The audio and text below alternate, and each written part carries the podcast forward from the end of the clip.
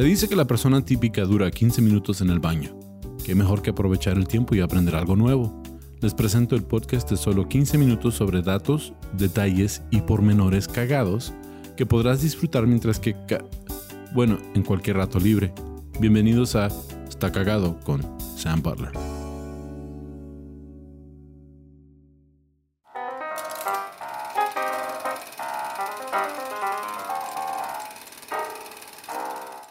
Bienvenidos a otro episodio de Está Cagado Podcast con mi amigo invitado especial. Ustedes ya lo vieron en otro episodio, pero pues you're back by popular demand. Ah, muchas gracias, claro que sí. Por supuesto, a todo el mundo, ¡eh! ¡Salió Ram! Sí. ¿Cómo le hiciste para que saliera Ram? Ram, gracias por acompañarme. Ram Ferry. ¿Qué tal? Pues no, gracias por la invitación aquí otra vez. Me interesó y dije... Vamos a platicar está un poquito chido. Más. De hecho, esto está chido. Este segmento lo hicimos en inglés la última vez y eran datos cagados de películas. De películas, de cine, ¿no? De cine. Entonces hicimos el de Charlie Chaplin, pero también hicimos el de los datos cagados en inglés. Y mucha gente me dijo, hubiera estado chido en español y eso estuvo chido. Entonces vamos a ver si hacemos un segmento regular aquí de hablar de cines. Como mencioné en el último episodio que grabamos juntos, tenías un programa de radio hablando de cine. Todavía. Pero pues aquí lo vamos a seguir. Sí, mejor. Sí, porque sí hay muchos datos de películas. Yo encontré unos, pero también tú buscaste unos y vamos a hablarlos. Sí, aquí traigo unos interesantes. Sí, entonces aquí vamos a compartir un poco este episodio. A ver, echas uno y le echo... Ah, no. Te echo uno y luego me... Ah, ándale, mira. Sí. Adelante. Yo voy a sacar uno que me hizo... cuando leí solté la carcajada, pero pues vamos a hablar. Ubicas a Heath Ledger. Claro que sí. ¿Ubicas a Jake Gyllenhaal? Claro que sí. ¿Cuál película famosa hicieron juntos ellos? Hicieron una película que se llama... ¡Híjola! ¡Juntos! ¡Ah, caray! Sí. Se llama El secreto en la montaña. Ah, pues... me estaba imaginando más jovencitos, ¿no? Pero ahí sí, fíjate, me tocó ver en el cine. Brokeback Mountain, claro, en inglés, ¿verdad? Sí. Brokeback in the Mountain. Sí, bro. Sí. O sea, un dato cagado. Heath Ledger por poco le rompe la nariz a Jake Gyllenhaal durante la escena del beso. El secreto en la montaña. Porque por tomarle la cabeza con demasiada fuerza. Claro, entonces, sí. La pasión, ¿cómo no? Pasión. Jake Gyllenhaal lo agarró bien fuerte. Ajá. Y se enojó y le quiso dar un madrazo. Por supuesto, no, sí.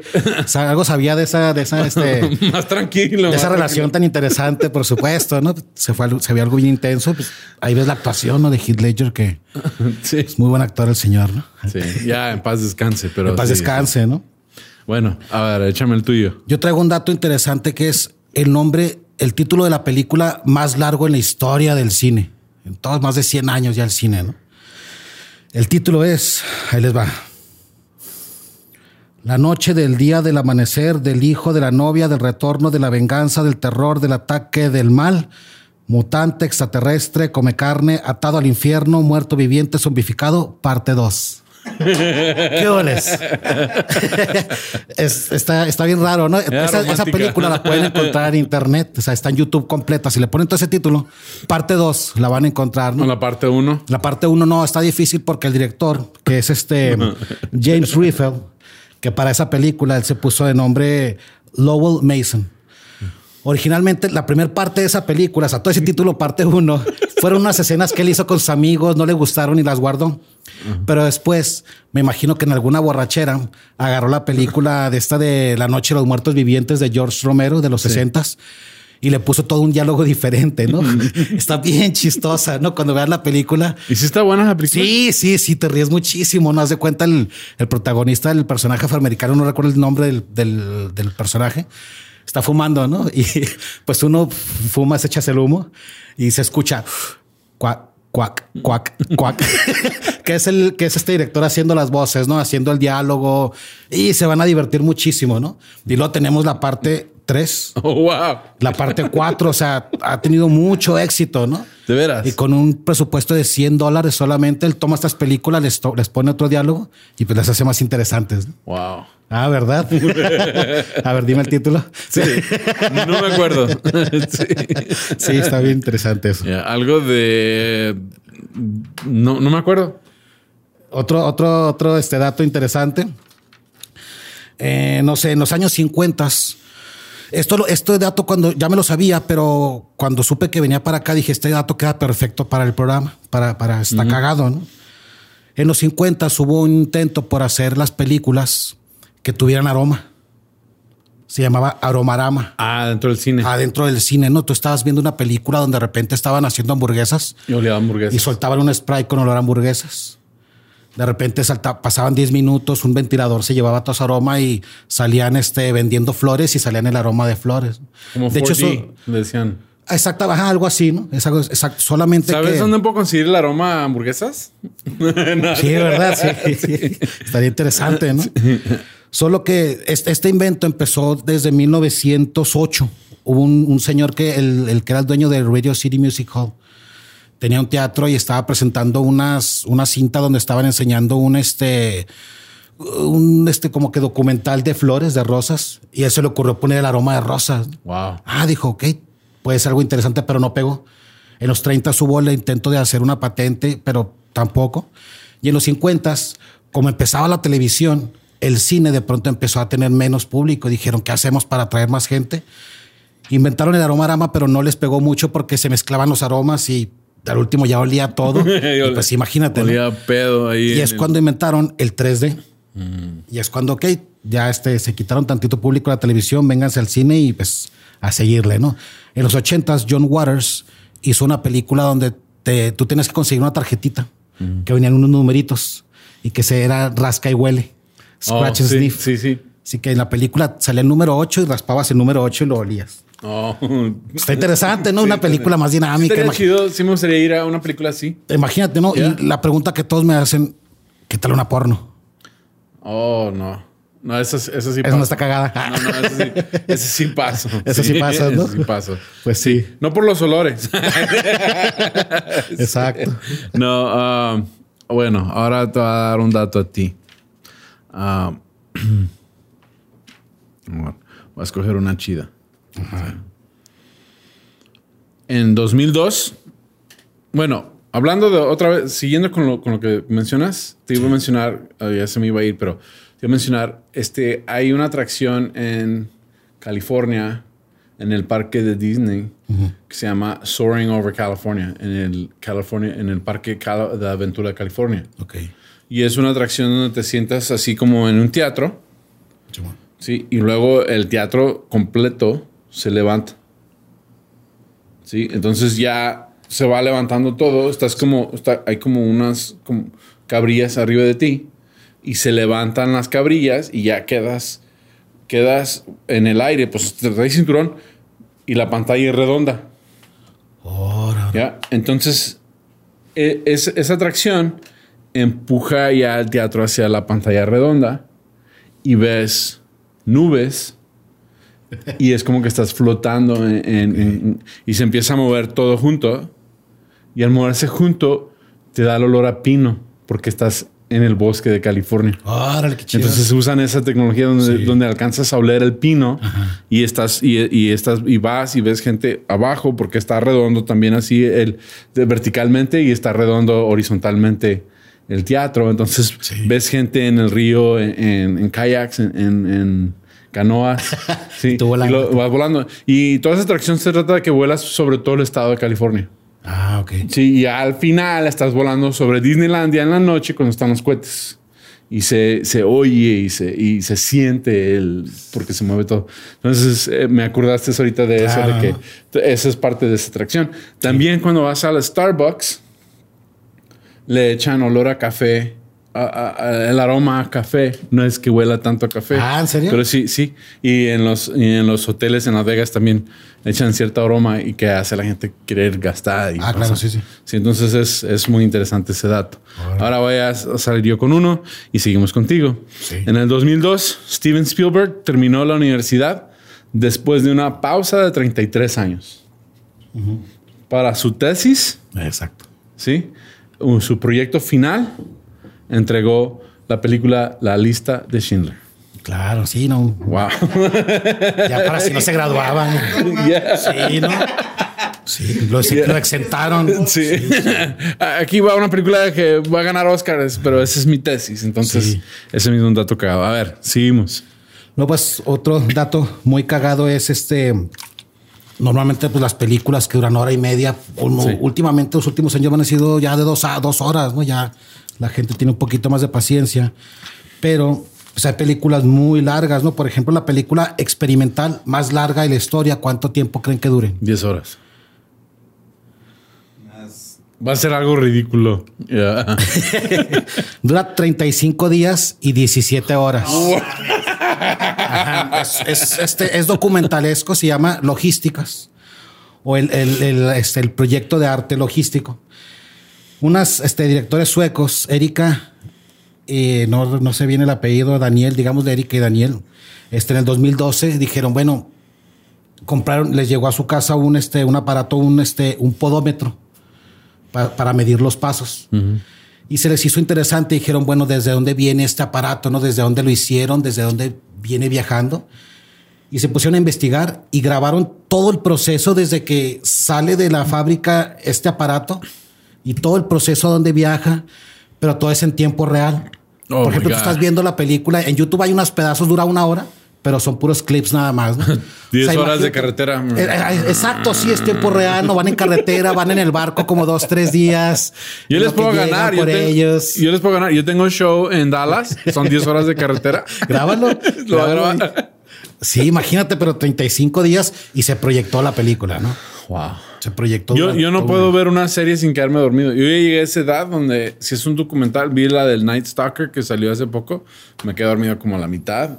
Sí. Y luego ya me desperté y luego la tuve que devolver y luego empezar a ver otra vez. Imagínate. Me quedé dormido otra vez y dije, no, hombre. Si está, y luego toda la gente comentando, es que ya con esta película, qué nervios, yo no me puedo ir a dormir. Y dije, ya me dormí durante la película. A gusto, ¿no? Sí, pero con mi 45. O sea, no Ay, con mis cuadras. Sí duermes, no tenía miedo. Pero bueno, okay. Mira, esa fue película experimental. Ahora una película de ficción, película actuada con diálogo y todo. ¿Cuánto creen que duren? La película más larga. 10 horas. Voy a seguir con 10 horas. 21 horas con 5 minutos. Wow. Duraron 9 años filmándola, ¿no? La película se llama La inocencia. 9 años, imagínate. Es una película de Bangladesh, un país muy fregado, pero quisieron hacer algo interesante. Y pues una película durante 9 años filmándola. 9 años y 176 días.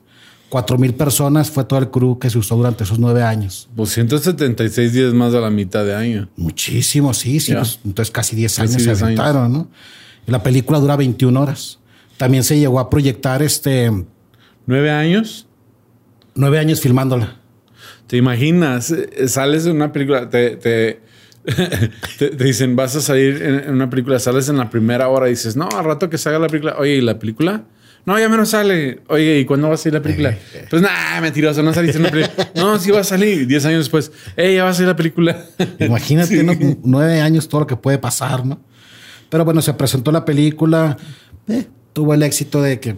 Fue la más larga. Exacto, ¿no? La película más larga de la historia del mundo y se acabó. Blanco y negro también. Vale mencionar eso, ¿no? Del 2019. Ok. ¿Sigo yo? Vamos a ver.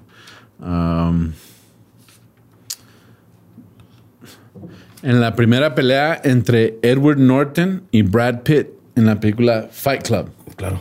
¿Lo ubicas? Sí. Se le pidió a Norton que golpeara a Pitt de verdad. Porque querían la reacción. Ajá. Que fuera real. Norton intentaba no reírse mientras que lo golpeaba. Pues no. Bueno, seguimos. Yo doy datos cortos, tiene datos muy interesantes. Leí eso de que cuando le pegó, pues Norton dijo, ¡y te lastimé! Y Brad Pitt dijo, no, tratabas de lastimarme, ¿no? Ah, ok. Que se repita otra vez. ¿No? Sí. Todo lo que traes. Todo lo que traes. Ah, pero otro dato curioso, la vez pasada que vine me platicaste de Charlie Chaplin. Uh-huh. Y pues bueno, sabemos de que una vez concursó y perdió. Charlie Chaplin perdió, sí, ¿no? Contra otros imitadores. Pero esos solamente eran gente que lo imitaba porque le gustaba, ¿no? Hubo imitadores que le pirateaban el trabajo Y como todavía no existía lo de branding ni nada de eso, pues pudieron hacer dinero, ¿no? Uno de ellos fue Charlie Amador, un actor mexicano que nació en Jalisco, 1892. Pero pues bueno, desde joven se fue a Estados Unidos y estando allá le interesó el cine y de pronto un productor le dijo, ah, pues mira, ponte igual que Charlie Chaplin y haces igual que Charlie Chaplin y una película casi igual que él. Su personaje se llamaba Charlie Aplin. Pues hay un comediante que se llama El Perro Guarumo y aquí en Juárez hay uno que es el doble del Perro Guarumo. O sea que todavía existe, pero ese dato se me hizo bien, bien interesante para la gente que no, pues no lo platicamos, pero hubo un concurso de imitadores de Charlie Chaplin. Sí. Y entró Charlie Chaplin al concurso anónimamente y perdió el concurso. Fíjate cómo estarían los demás, ¿no? Sí, de imitarse a él mismo. Eso es un dato cagado. Bastante. Y de ahí salió Charlie Aplin. Charlie Aplin. Y pues sí, en 1925 demandan a productora Max Sennett. Uh-huh. Con Charlie Chaplin pueden demandar a Charlie Aplin o Charlie Amador. Y al principio le prohibieron usar ese nombre, que fuera muy parecido. Pero el juez dictaminó que el personaje de Charlie Chaplin, el sombrerito, los zapatos, la esencia era de Charlie Chaplin, pero el vestuario lo había tomado de otros cómicos anteriormente, ¿no? Así que dijo, bueno, no eran originales. No eran originales, así que bueno, la esencia sí, pero te puedes vestir igual que él, pero no puedes caminar igual que él, no puedes mover el bigote igual. O sea, muchos detalles se lo cambiaron, así que mejor dijo Charlie Aplin, no, voy a hacer mejor otra cosa, ¿no? Sí. Pero pues vimos que hasta a Laurel and Hardy y diferentes personajes como sí, que imitaban ese estilo. De sí, sí, bastante, sí. ¿No? Pues sí, es que fue el que puso la... Hasta Chespirito, ¿no? Chespirito, sí, sí. Sí. Entonces vemos que... Exacto. Pues es ahí realmente vemos que eso sí fue como un halago para Charlie Chaplin. Charlie Chaplin ganó suficiente dinero como para que él no le importara. Este es mi último dato para ver si terminamos con uno contigo. Guardianes de la Galaxia, ¿la ubicas la película? Sí. El personaje de Chris Pratt. Claro, claro. Sí. Sí. Él robó su vestuario Lord Star de los estudios. Star Lord. Aquí dice Lord Star, pero Star Lord, uh-huh. Sí, pues lo tradujo en español. Bueno, pero el artículo está en español. El vestuario de Star Lord lo robó para visitar a niños enfermos en los hospitales disfrazado como Star Lord. Chido. Sí, ¿no? Como Johnny Depp. Sí. Sí, qué bonito que... Yeah. Que se me hizo un dato cagado. Chris Pratt. Por supuesto, ¿no? Y no sé si hay tiempo para último. Sí, el último. Vamos a darle. Este es como que bien viejito, ¿no? O sea, Hollywood. Uh-huh. Normalmente sabemos de que Hollywood, el estatus de o sea, lo mejor, no sé, de Estados Unidos, Beverly Hills, todo esto. Pero recordamos que antes era México. Y esa zona se llamaba La Nopalera. Así le decían, porque eran puros nopales. Puro nopal. Era desierto ahí. Uh-huh. Pronto un señor en 1887 empezaron a poblar. Llegó un señor y compró muchísimos acres. Dijo, aquí vamos a hacer una ciudad bien bonita, ¿no? Me imagino que por cómo pegaba el sol, por lo cálido del sí, siempre está así haciendo calorcito. Me imagino que como Cuernavaca, ¿no? Que la eterna primavera ahí. Y desde 1887 se le puso Hollywood, porque a la esposa de uno de los rancheros que compró ahí mucho terreno, decía que se parecía mucho a un rancho que tenían en Wisconsin, a Nueva Inglaterra, por allá, no sé, por aquellas zonas, ¿no? Por el más este, por el este. Sí.